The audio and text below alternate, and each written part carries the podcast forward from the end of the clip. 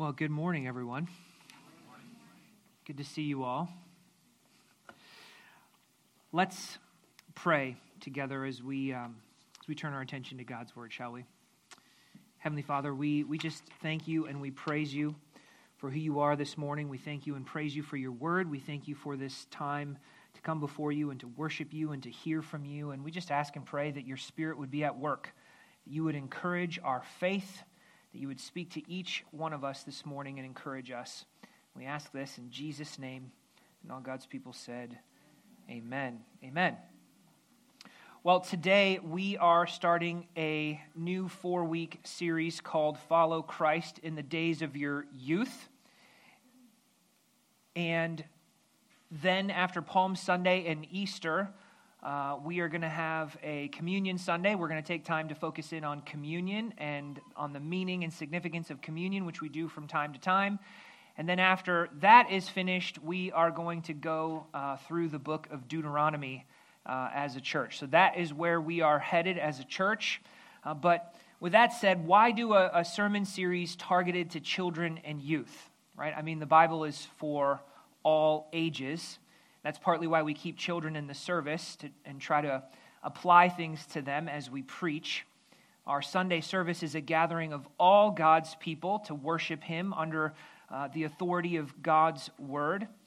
Children and youth are full participants in that, and that is the clear pattern in Scripture. So, all of Scripture is for all ages, but the Bible says specific things to specific groups of people, to specific people. So it talks to husbands and wives, moms and dads, pastors and government leaders, and we address all of them. So uh, this series is going to focus on what the Bible says specifically to young people. Of course, there's going to be plenty of application for all of us as well as we go through this series. But let me give a, a couple of other reasons for this series. First of all, uh, the devil gives special attention to the souls of young people. Many people come to Christ, uh, most people come to Christ when they are young. So he is diligent to do everything he can to keep young people away from Christ, away from salvation, all he can to keep you young people from growing up mature and becoming fruitful Christians. As J.C. Ryle uh, said, the devil uh, well understands that to spoil the bud is the surest way to mar the flower. Uh, the second reason, another reason to call young people to follow Christ is because of the sorrow that it will save you.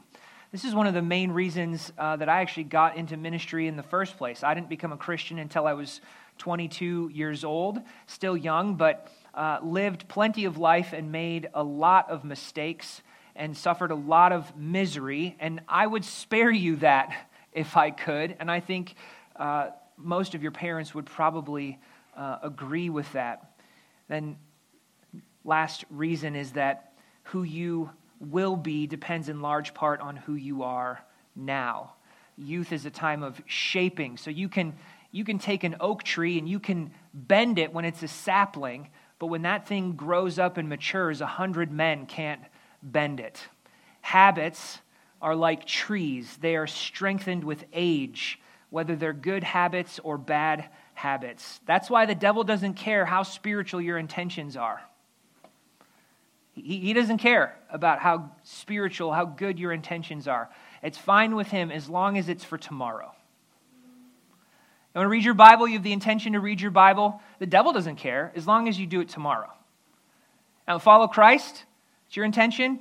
He doesn't care as long as it's for tomorrow. But it's the decisions that you make today, big and small, that shape who you become. So, following Christ in your youth sets you on the right path, prepares you to keep serving God as you get older.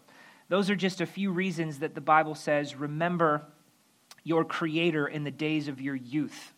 Now, these four sermons are going to somewhat line up with what we call the four spheres of discipleship. Uh, we use this as a framework for understand, understanding discipleship. It's your walk with God, it's, it's your, how, your ministry to your family at, at church and in the world. So, this, just a framework for understanding that. Today, we're going to be focused in on your relationship with God, and our primary text is Ecclesiastes 12 1. It's on the screen for you. Look there with me. Remember your Creator in the days of your youth, before the evil days come and the years draw near, of which you will say, I have no pleasure in them. The message for us today is simple follow Christ now in the days of your youth. God has a purpose for your life. He wants you to serve Him faithfully your whole life, starting now. So, we're going to unpack our text in its context. We're going to look at some examples and then apply it as we go along. So, if you have your Bibles, turn or uh, yeah, turn back to Ecclesiastes uh, chapter 12. It's in the middle of your Bible, it's after the book of Proverbs. I'm going to quickly unpack Ecclesiastes uh, 11 9 to 12 8. We'll go through that quickly. Um, Ecclesiastes is not an easy book to read and understand, so a little bit of context will help us. The author says that everything is vanity or meaningless. It's like a mist that is easily swept away. It's, it's hard to, to grasp, to hang on to it. And we have to remember one of the most helpful things you can remember as you read the book of Ecclesiastes is to remember it's not the whole Bible, it's just a part of it. It doesn't tell you all of the truth, just part of it. A very helpful part, but just part. The book teaches us about the vanity of this world apart from God. Now, Job learned that lesson by losing everything. The teacher in Ecclesiastes learns that lesson by having everything. He had everything. But he realizes that no matter how wonderful the things of the world may be, none of them can fully satisfy you. There's something, always something, that is missing. So, seeking purpose in these things is like chasing after the wind, it's meaningless. Now, the Bible affirms both the goodness of God's creation on the one hand, but also it affirms the terrible effects of sin after the fall. That's what makes our need for Jesus shine so brightly. The power of this book of Ecclesiastes is showing how bleak everything is under the sun without God. The phrase under the sun is actually used 28 times in this book, and it's referring to the things of this world. It's looking at this world entirely from an earthly perspective. That approach to life is meaningless, it's vanity empty. Like we saw last week, this world is a bad place to invest your life. You can't find meaning and significance in the fleeting things of this world. That's the point of the book. God didn't make us to find our satisfaction in this world alone, but in Him. It's only with God that we get the right perspective on life and how to rightly use the things in this life. Only with God do we find true meaning and purpose. And one of the most important lessons in the book of Ecclesiastes is understanding that when you're young. So, near the end of the book, we read, Rejoice, O young man, in your youth, and let your heart cheer you in the days of your youth. Walk in the ways of your heart and the sight of your eyes. But know that for all these things, God will bring you into judgment. Remove sorrow from your heart and put away evil from your body. For youth and the dawn of life are vanity, they're fleeting. Remember also your Creator in the days of your youth, before the evil days come and the years draw near, of which you will say, I have no pleasure in them. So, young people, the Bible tells you to enjoy your youth. Enjoy your youth. But before you go party, it also gives the reminder, the advice is given with a reminder that you are responsible to God for the way that you live. Live life to the full, but know that you will answer to God for all that you do. So the Bible excludes here any uh, view of then living life to the full as going and living however you want, living to satisfy your own sinful desires. Some things are bad, and verse 10 teaches that you have to say no as well as yes to some things. Avoid what will injure you inside or out, in your heart or in your body. Uh, the strength and the time of your youth is short, so use it well, in other words. How? By, by faith and by following God. It's why he adds Remember also your Creator in the days of your youth, before the evil days come and the years draw near, of which you will say, I have no pleasure in them. Man, I think it's hard for young people to imagine a time in life where you would say, I find no pleasure in these in it. I think that's really hard uh, to imagine. You're young, life is good for the most part. You have so much energy, you have opportunities, you have so much to look forward to. But when you get older, you have all the pains and weakness of old age, decreased physical and mental strength. Verse 1 calls these the evil days.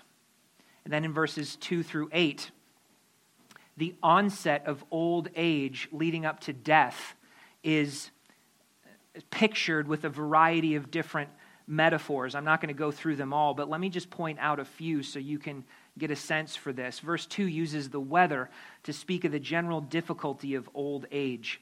One thing it says is that the clouds return after the rain, referring to how it gets harder to bounce back from troubles and health issues as you get older. Verse 3 says, The keepers of the house tremble. That's the arms and the hands begin to shake. The strong men are bent. The legs begin to weaken and sag at the knee. The grinders cease because they are few. The loss of teeth make it hard to chew solid food.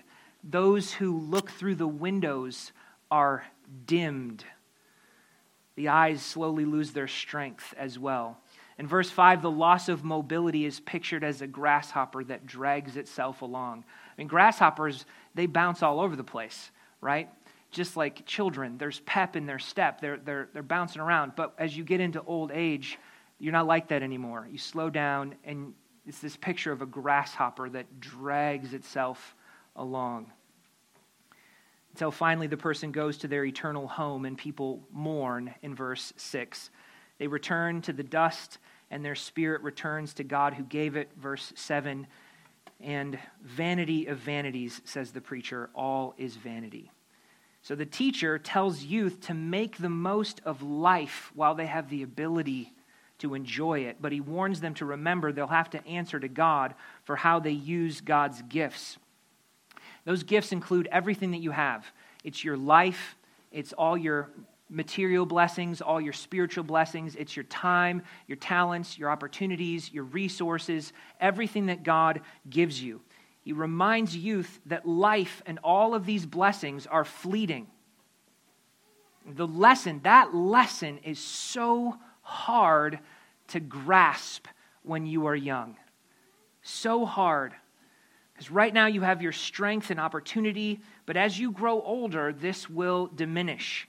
So remember your Creator in the days of your youth. Fear and follow God now while you're young. So, how can we apply this? First, and hopefully, obviously, come to God through faith in Jesus Christ while there is still time. Life is short. Give your life to Christ in faith. Confess your sins to Him. Ask God to forgive you. Trust in Jesus Christ to save you. Your sins separate you from your Creator, they make you His enemy. But God shows his love for us in this that while we were sinners, Christ died for you. Jesus gave his life to save you.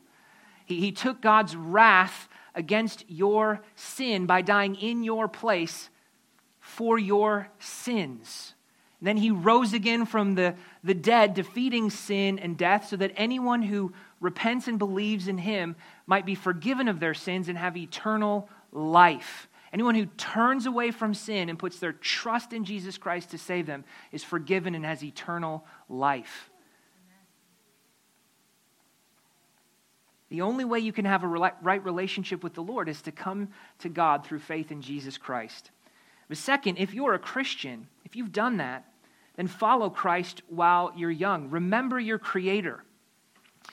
We, we uh, send out each week a little catechism question, and maybe you kids, if you have done it, you can help me out with this. Uh, question one of the catechism is Who made you? In the children's catechism. You guys know the answer? Who made you?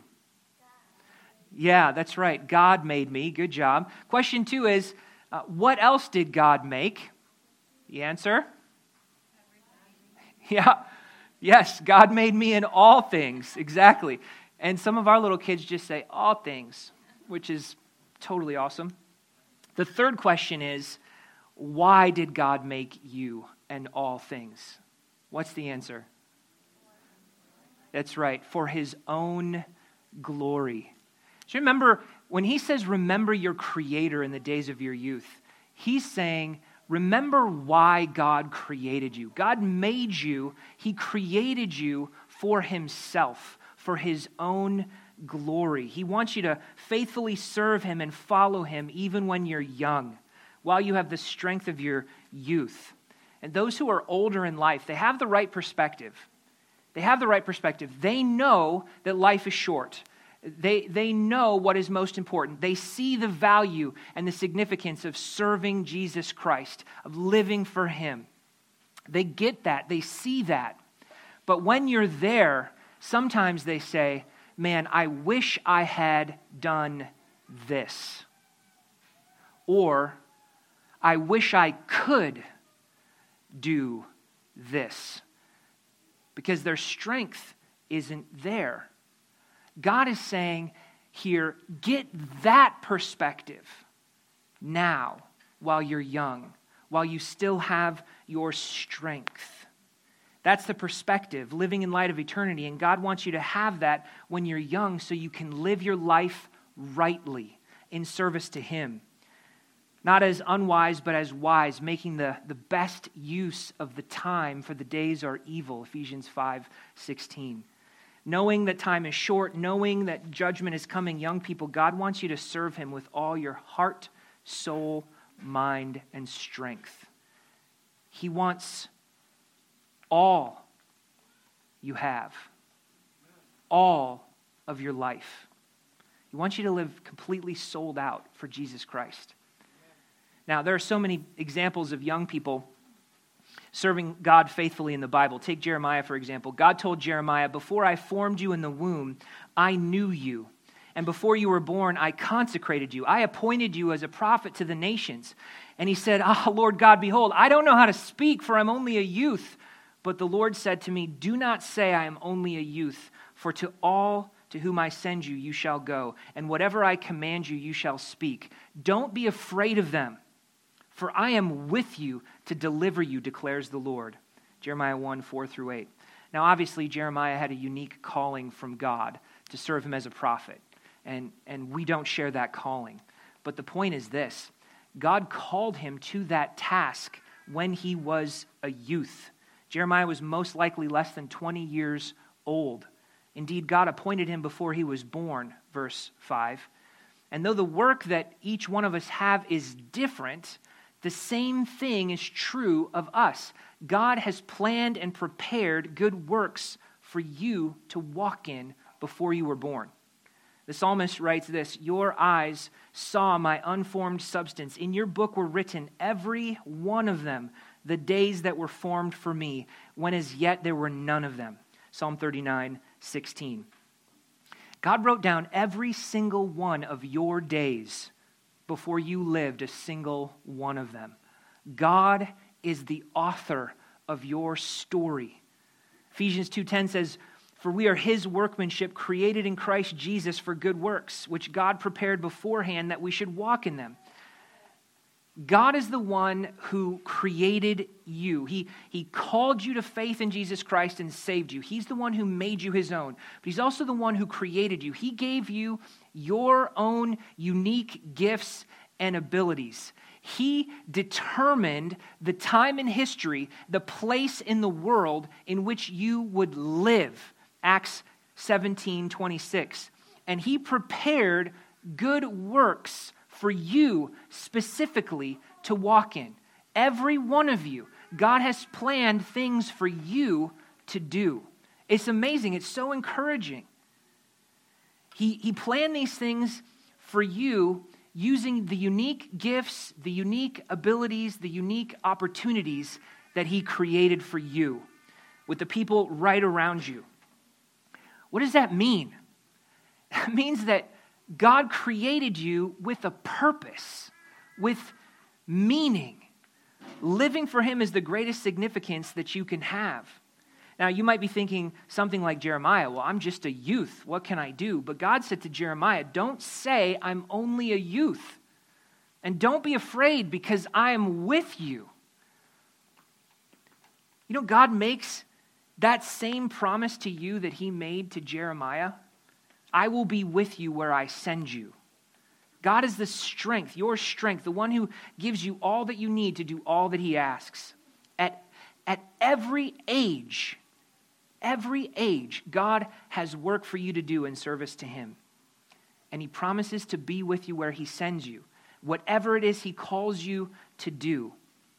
You remember the little servant girl from 2 Kings chapter 5. And there was a man named Naaman, and he was the commander of the, the army of the king of Syria. He, he's a man who was mighty in valor, he was mighty in battle. There's only one problem uh, he was a leper.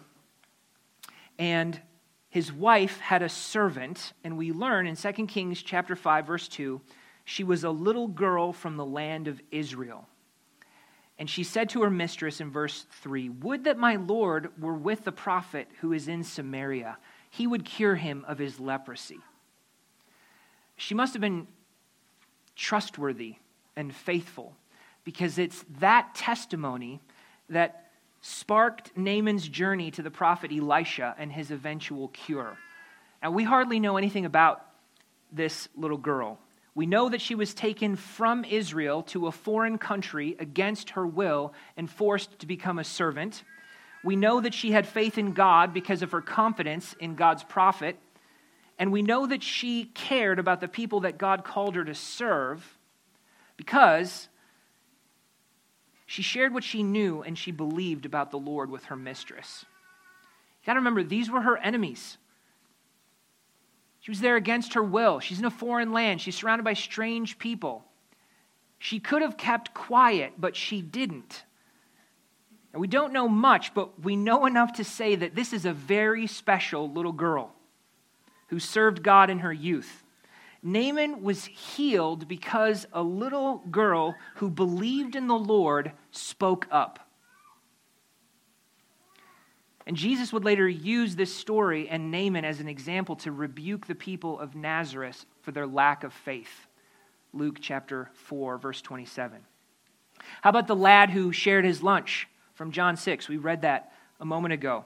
A crowd was following Jesus. How big was that crowd? Well, it was about 5,000 men, not counting women and children. Uh, verse 10. And Jesus says to Philip. He asked Philip, Where are we going to buy bread so that these people can eat? He said this to test him, for he knew what he was going to do. Love Jesus.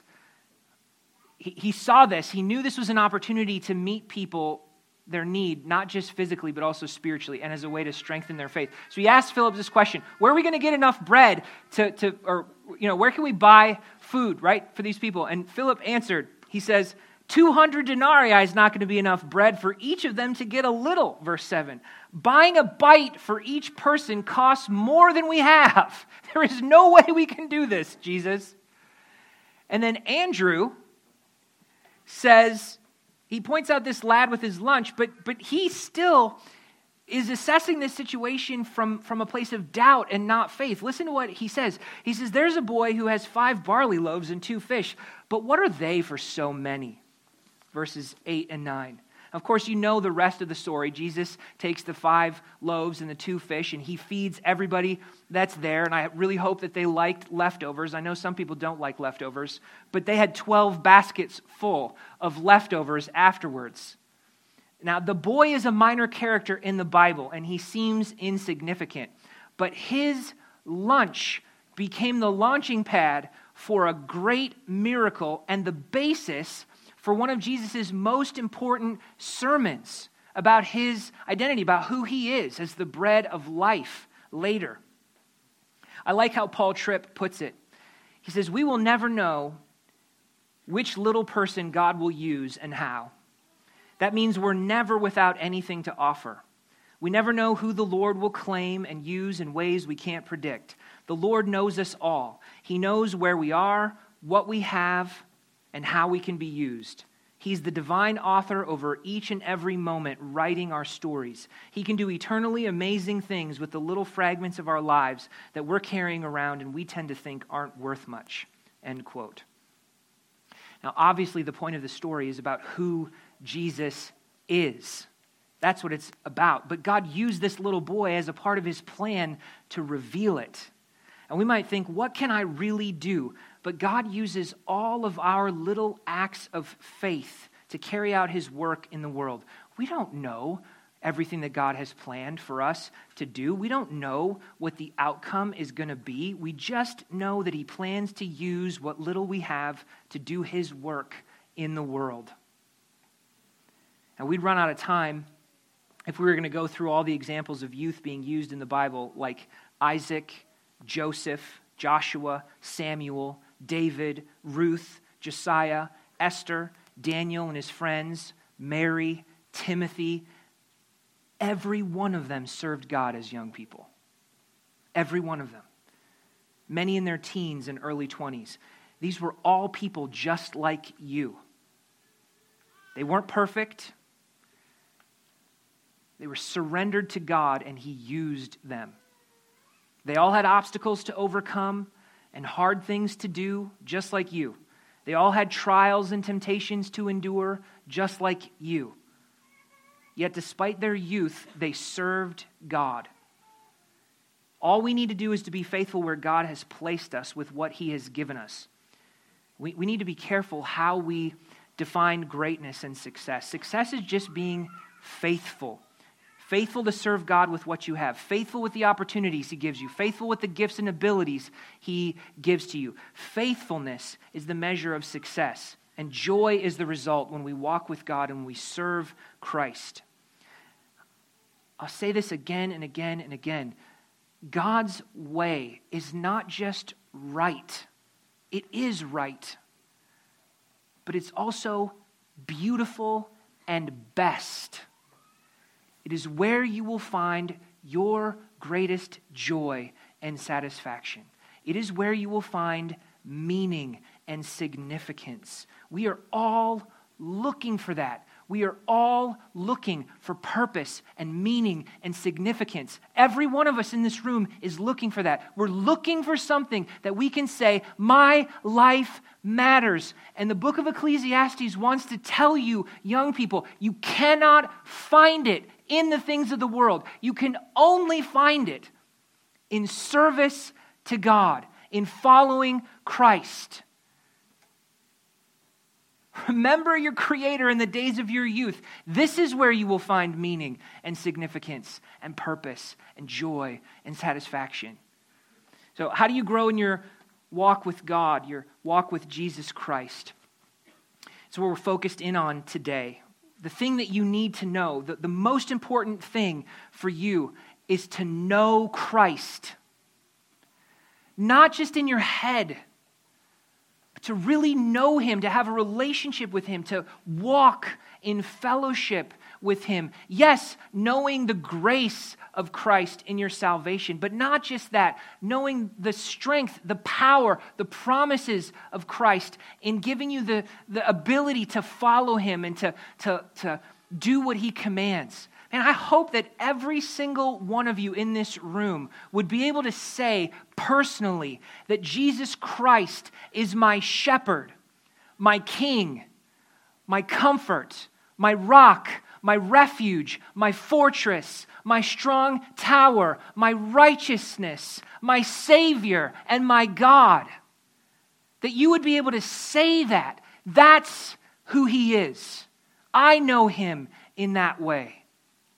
That's the most important thing. Walking with Jesus is the only way you can be strong in the faith. But how do you do that? I mean, we talk about that, that's great, but how do you do it? The basics of that are having personal devotions, spending time in prayer, and doing what God commands, obeying Him. So, how do you have a, a quiet time or a personal devotion? Whoops. Step one it's nothing fancy, it's, it's really important. Okay, look, everyone's doing something in this room right now that's really important, but you haven't thought about it once. You're breathing.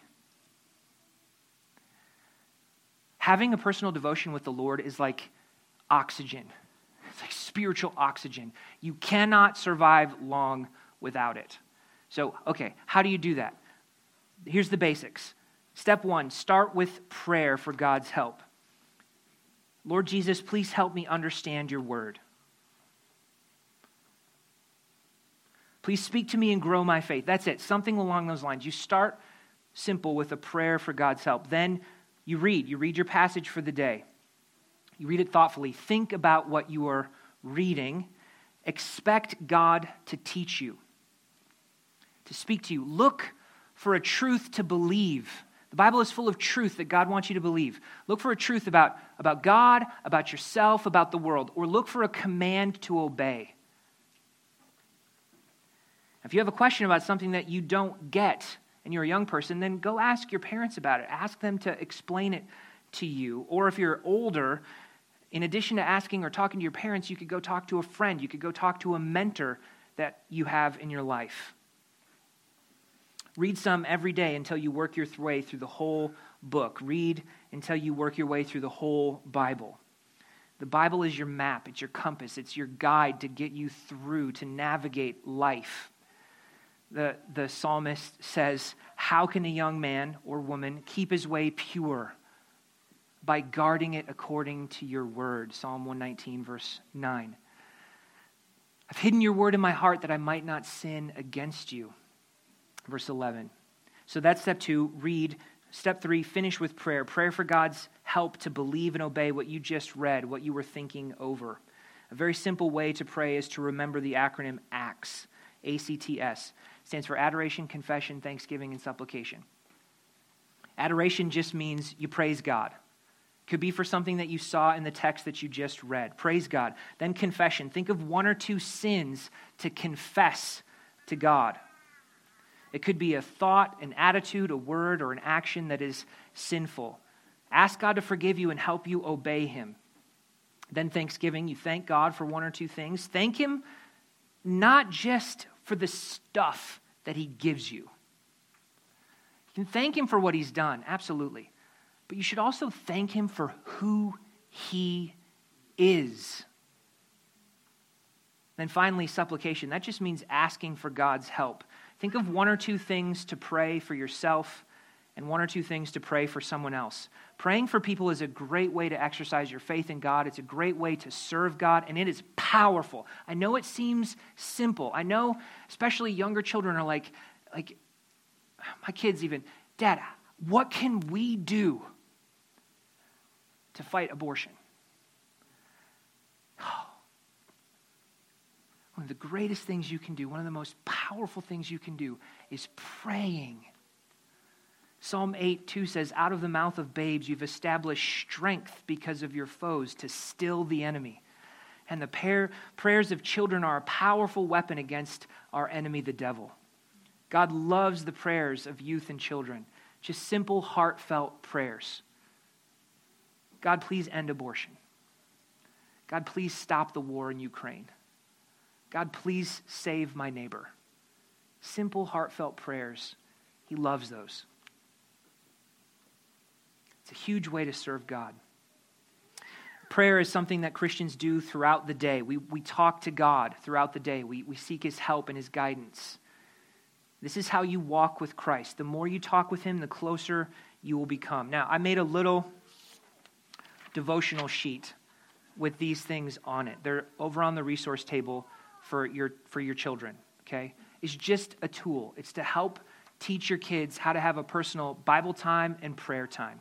You can take one of these, and if we run out, we'll send it out in an email uh, this week so you can print more if you want to. Once you get the hang of it, though, you don't have to keep using the piece of paper, right?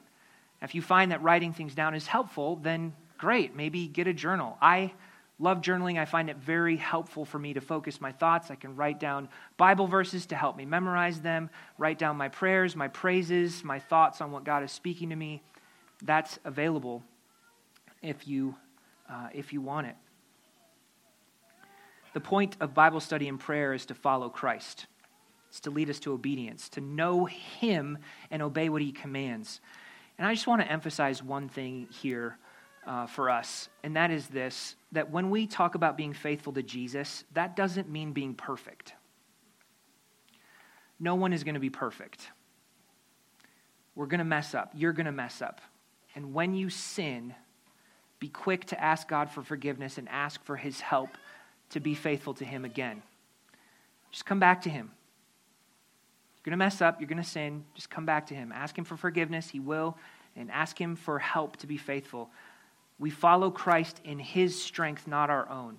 So there's grace for us when we sin. God forgives us. And there is grace for us that gives us the strength to follow him. Moms and dads, two things for you. One, you need to model personal devotions and prayer for your kids. You show them what it means to follow Jesus. Model this. Number two, if they're younger, then practice this with them and show them how to read and pray. Walk them through it. Part of modeling this comes from doing family worship together in your home. That's part of how you can model this for your kids. If you need help getting started with family worship, just come and, and talk to one of us as pastors. We typically have a book on the resource table to help. It's gone. I just put it there like last week, which is awesome that it's gone. Um, we'll get more. We put help to do this in the email every week. I realize that most of us as adults did not grow up in homes where this was normal. We don't really have an example for how to do this, and we would love, love to help you learn how to do family worship with your, with your home or in your home. Now, we're going to talk uh, more in the coming weeks about how to serve God by serving other people at home in the world, and, and so forth. But I want to end here with a word about church as it relates to your relationship to God. Because we're in that middle center circle about your relationship with God. Church is an important part of knowing and following Christ. So we want to ask how can I serve God at church? And I want to suggest to you, young people, that first and foremost, it comes by participating in the service, what we're doing right now. God wants you to worship Him wholeheartedly when you come to church, to sing out loud with all your strength. God wants you to listen carefully when His word is read and preached. So come prayerfully. Come to church saying, God, Speak to me today. Teach me today. The Lord's Day is a time to meet with God, to worship Him, to hear from His Word, to be encouraged and built up in your faith. So when you come to church, come ready to hear from God, ready to worship God. That is how you serve God, first and foremost, on Sunday morning. When you participate in everything that's going on in this worship service, right where you are, you are pleasing God. It pleases God. And at the same time, it builds you up and strengthens you in your faith. Now, of course, there's other ways to participate, right? Other ways to bring Him glory. You can serve encouraging your friends during the fellowship meal. There's, there's greeting and giving and tech and facility clothes. And if you're too young, you can help your parents. And we can talk about all of those things what I really want to emphasize is that you serve God first and foremost right here by participating in every part of our service. Every part. That's how you serve Him and draw close to Him. God's at work in the world, and you have a part to play in it. God wants you to serve Him, to follow Christ from the days of your youth starting right now. So, the question is who are you going to serve? It's like we read in the Old Testament choose you this day whom you will serve. Choose to follow Christ in the days of your youth. Let's pray. Bow your heads with me. God, I just thank you and praise you that you created each and every one of us with purpose, good works for us to walk in. That you love us so much to draw us to your Son, and that you use us with all of our weaknesses, to accomplish your plans for this world. It's awesome. It's awesome. And I pray that you would help us to be faithful in what you've called us to do. Pray specifically this morning for the young people in our church, the children and the youth. God, that you'd grab hold of their hearts and that they would follow hard after you with their whole hearts, their whole lives. We ask it in Jesus' name. All God's people said, Amen.